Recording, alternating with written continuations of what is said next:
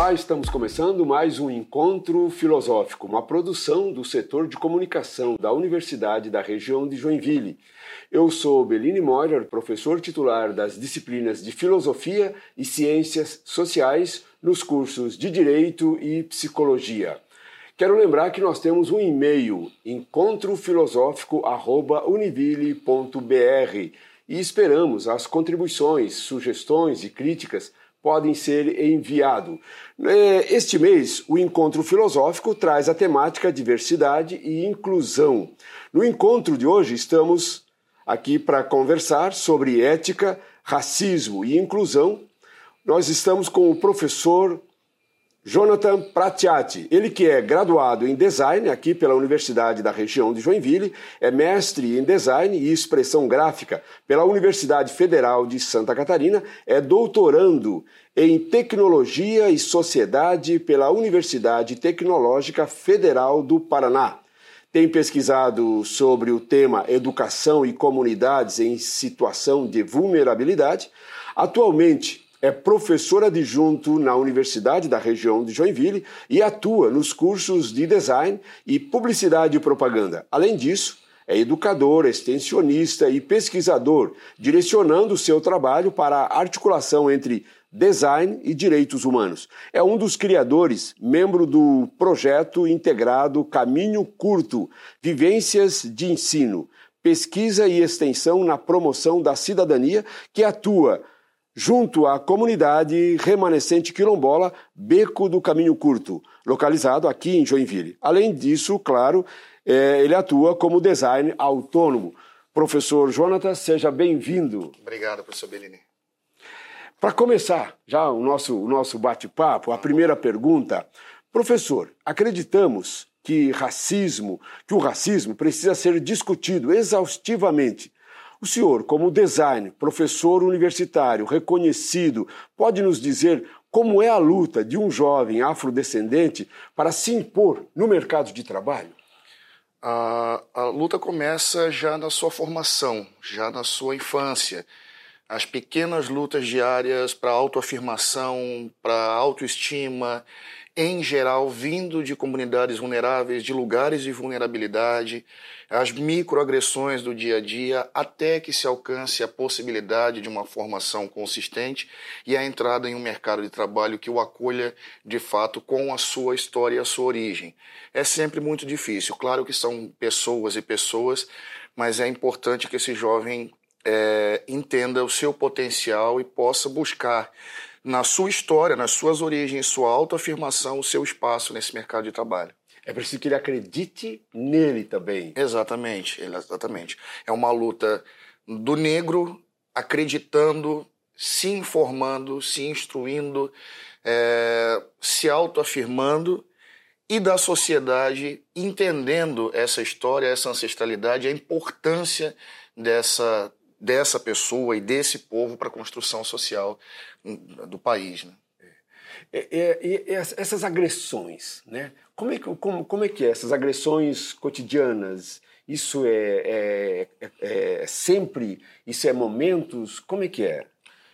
É uma constante. É obviamente, professor, eu só posso falar pelas que eu sofro, eu não posso é, usar aqui da palavra para falar de uma outra pessoa. Claro. Mas as minhas são uma constante. É o olhar desconfiado quando você chega na loja, o segurança que te segue é, no supermercado, a pessoa que atravessa a rua imediatamente no momento em que você passa por ela é, na calçada, a pessoa que desconfia se você vai ter dinheiro para pagar alguma coisa que você é, tenha comprado, se você está num espaço considerado espaço para elite, para pessoas brancas, as pessoas é, olham com certa desconfiança, o público que está presente te olha com certa desconfiança, os olhos todos é, dão Ficam... atenção a você.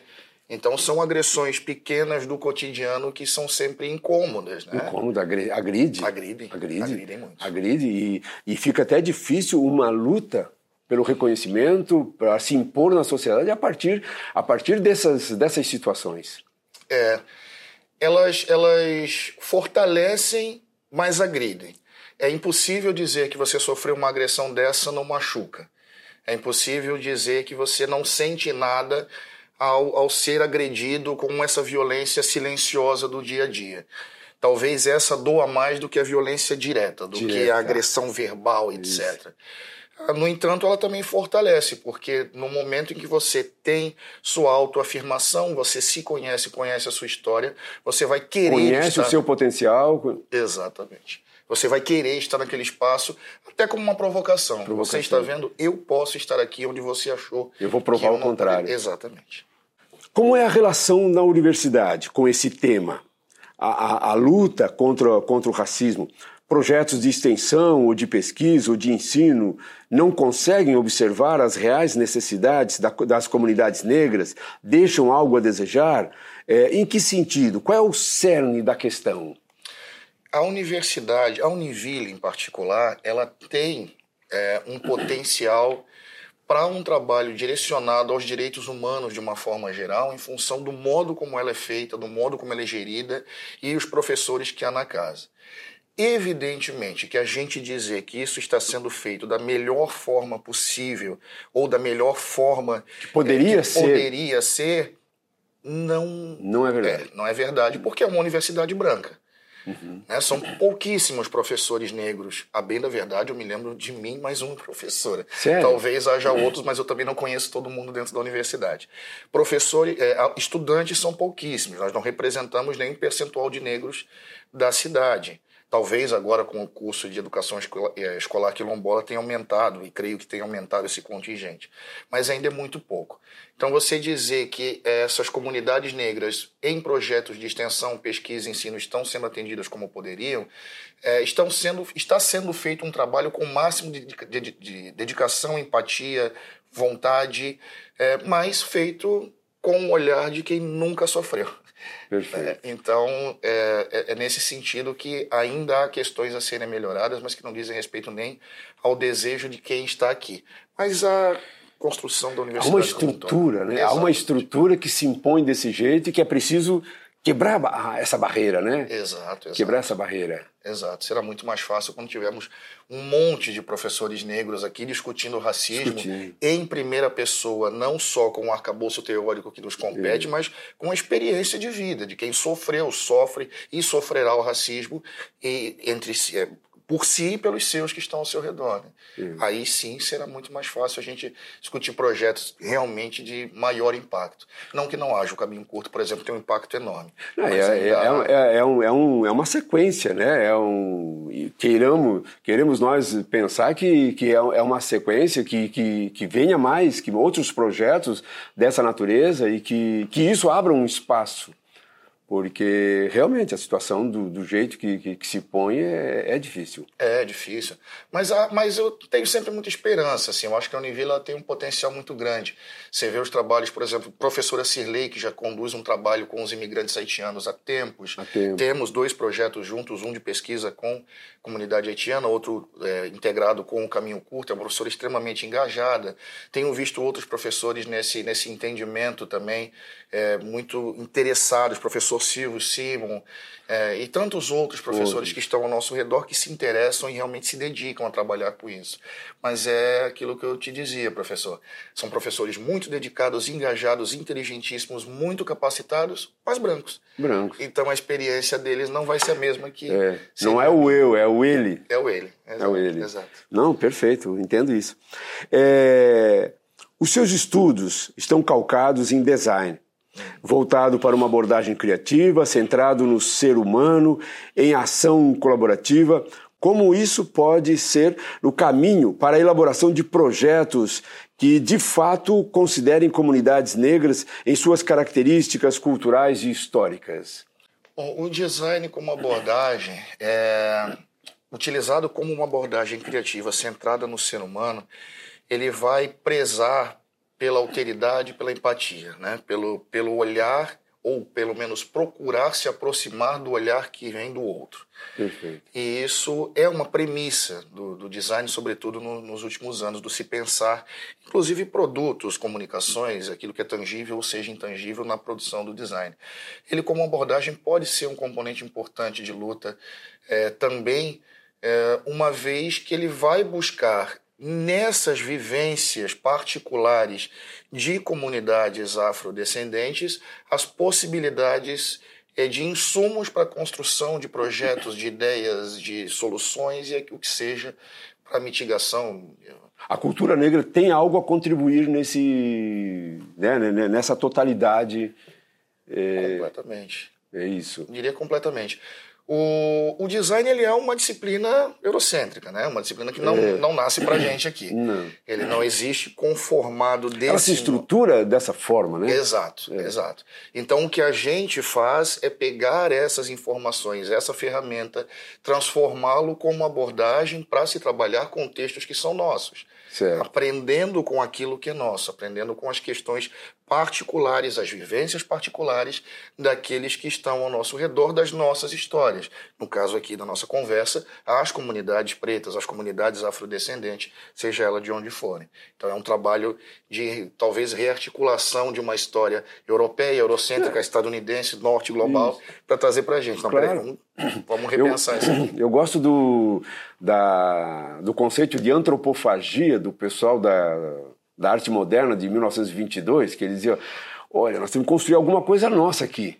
Mas para isso nós, nós, temos que devorar esses caras. Uhum. Devorar o que eles têm lá, devoramos. E aí façamos alguma coisa nossa. Eu acho que é nesse sentido, né? É, nesse sentido, nesse sentido. É você pegar o, o, o design colaborativo que surge na Escandinávia lá, e, pô, é um outro é contexto. É interessante, muito a ideia. diferente. Uma outra década, mas espera aí, pensar com o outro, projetar com o outro, isso não pode ser interessante? Talvez possa. Vamos pensar se dá? Não Exato. sei se dá. Tenho experimentado isso em sala de aula com minhas turmas, com, em trabalhos que têm conotações sociais, como um projeto que eu tenho há anos com o Consulado da Mulher. É, e isso pode dar certo, assim. Não estou dizendo que é a solução, a salvação de nossas vidas a partir do design, mas pensar essa abordagem, repensar essa abordagem, rearticular, aproveitar daquilo que já foi com escrito para trazer para o nosso contexto, né? para as nossas lutas. Certamente. Fala-se em racismo estrutural, algumas vezes em racismo velado e em outras em racismo explícito. A que se deve esses tipos diferenciados de racismo? Se deve aos tipos culturais das diferentes regiões é, ou diferença de formação de, de pessoas? Se deve à colonização brasileira, né? a história da colonização brasileira. O Brasil foi colonizado e teve na, na sua estrutura social, política, econômica, isso aprendi inclusive com o senhor quando foi meu professor, isso, a escravidão. Uhum. No pós-escravidão, dia 13, sou um escravo. Dia 14, eu não sou mais, mas não tenho o que fazer da vida. O que fazer? O que fazer da minha vida? Hum. Fora outros contextos que foram se somando, como a ideia do racismo científico, que vem depois para propor a ideia do embranquecimento, embranquecimento. do Brasil, para que ele pudesse ter o que chamava-se de progresso. Fora uma série de leis que foram tirando a possibilidade, é, inclusive de liberdade do negro, lei da vadiagem, a proibição das manifestações culturais e assim por diante. É, então isso foi sendo colocado na sociedade o negro como aquele que não é capaz. A substituição dessa mão de obra extremamente qualificada pela do imigrante.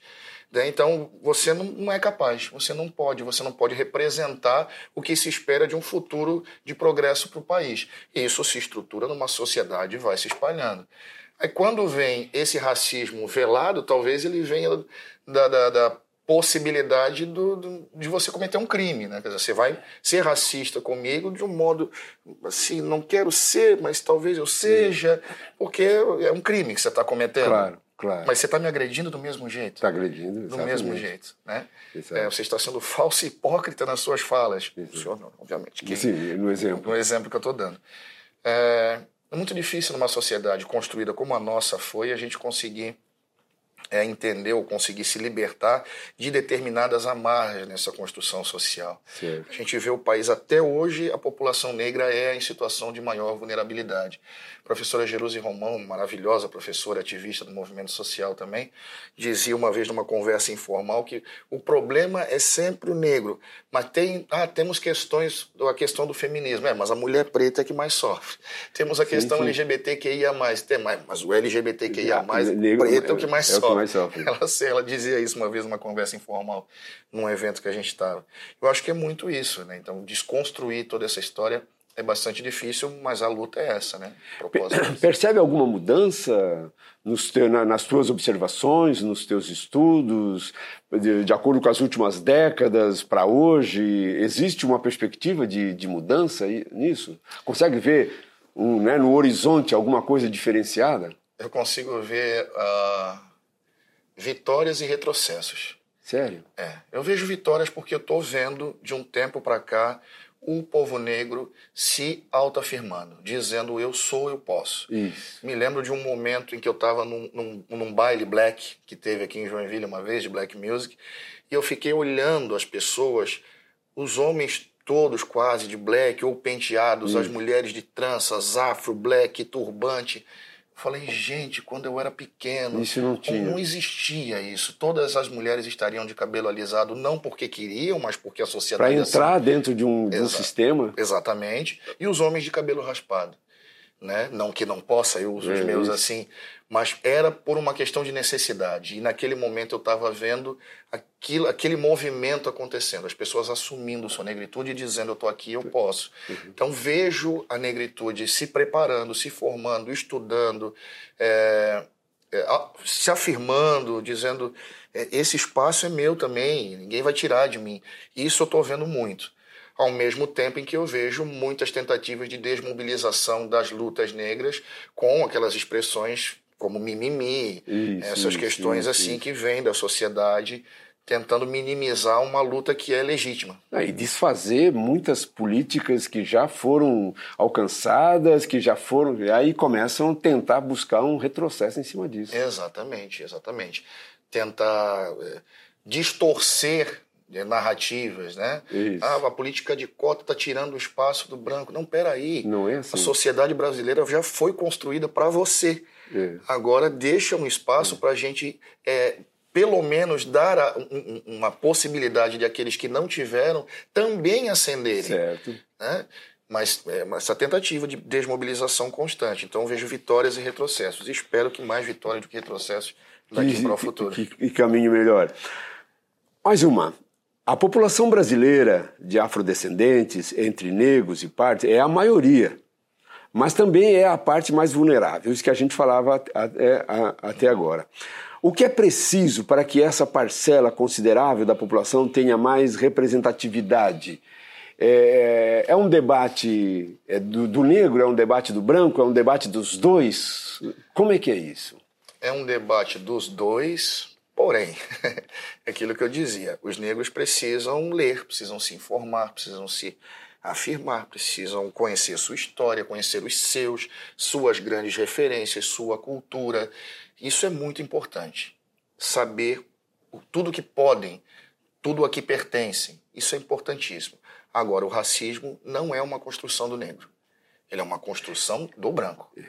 Né? Então, eu acho que cada vez mais a, a branquitude é, nessa categoria, como diz Lourenço Cardoso e, e outros autores, precisa é, estabelecer um diálogo entre seus pares sobre o que nós podemos, dentro da, dos privilégios que já nos foram dados na construção social do Brasil, logo da colonização, o que podemos fazer para poder é, transformar esse nosso espaço num espaço é, de igualdade, de equidade, em que possamos ter todos proporcionalmente no mesmo lugar, tendo possibilidade de ascender a partir de um mesmo ponto, né? de sairmos do mesmo lugar para lutarmos e disputarmos os espaços com é, condições de igualdade.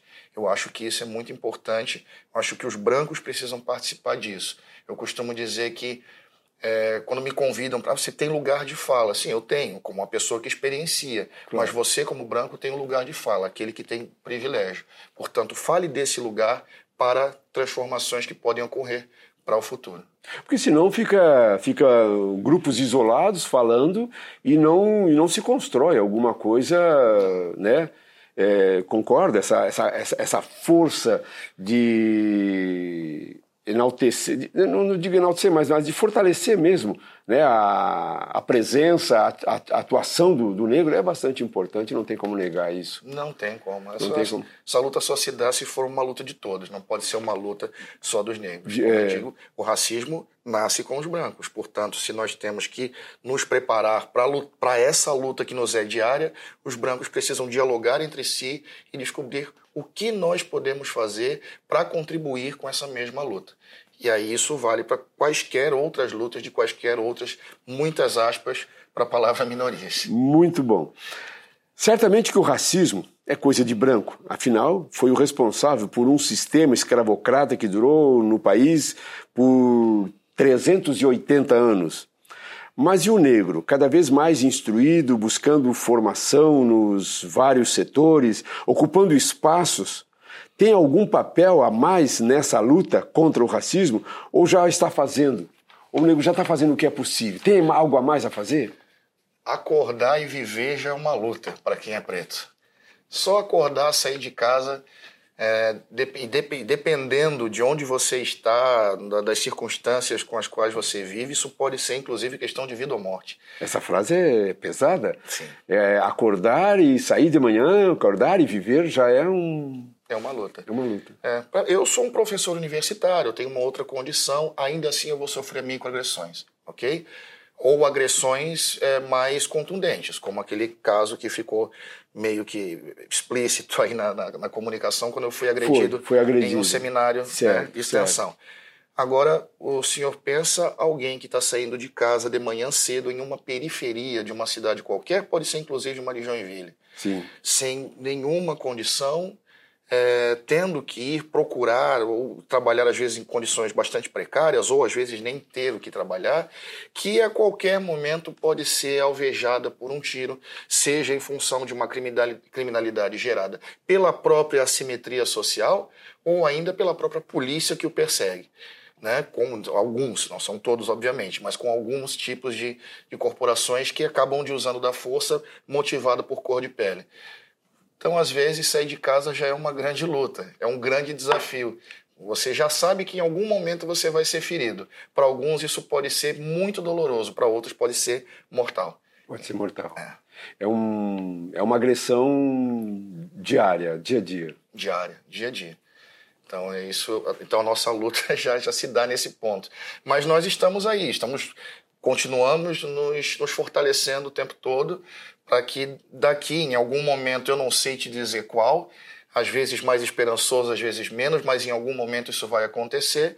Você, professor Bellini, vai ter um monte de professores pretos dentro da universidade é. para poder entrevistar, entrevistar, e um monte de alunos pretos para poder lecionar, lecionar, e debater e trocar e discutir. É, essa, essa é a minha expectativa para o futuro. Jonathan, muito obrigado, fico feliz que aquele meu aluno né, chegou a esse ponto com uma competência bastante grande, falando bonito, está aqui. É... Obrigado. Obrigado por, por, vir aqui com, concordar e vir conversar com a gente. Eu que agradeço imensamente. É sempre uma honra, uma felicidade ver você, professor. Ok, obrigado. Eu fico muito feliz. E nós ficamos por aqui, agradecemos a todos que têm nos acompanhado. Queremos lembrar que esse trabalho ele é levado ao ar sempre aos sábados, quinzenalmente. E também queremos lembrar o nosso e-mail é, encontrofilosófico.univille.br. Aguardamos as suas sugestões e críticas. Muito obrigado.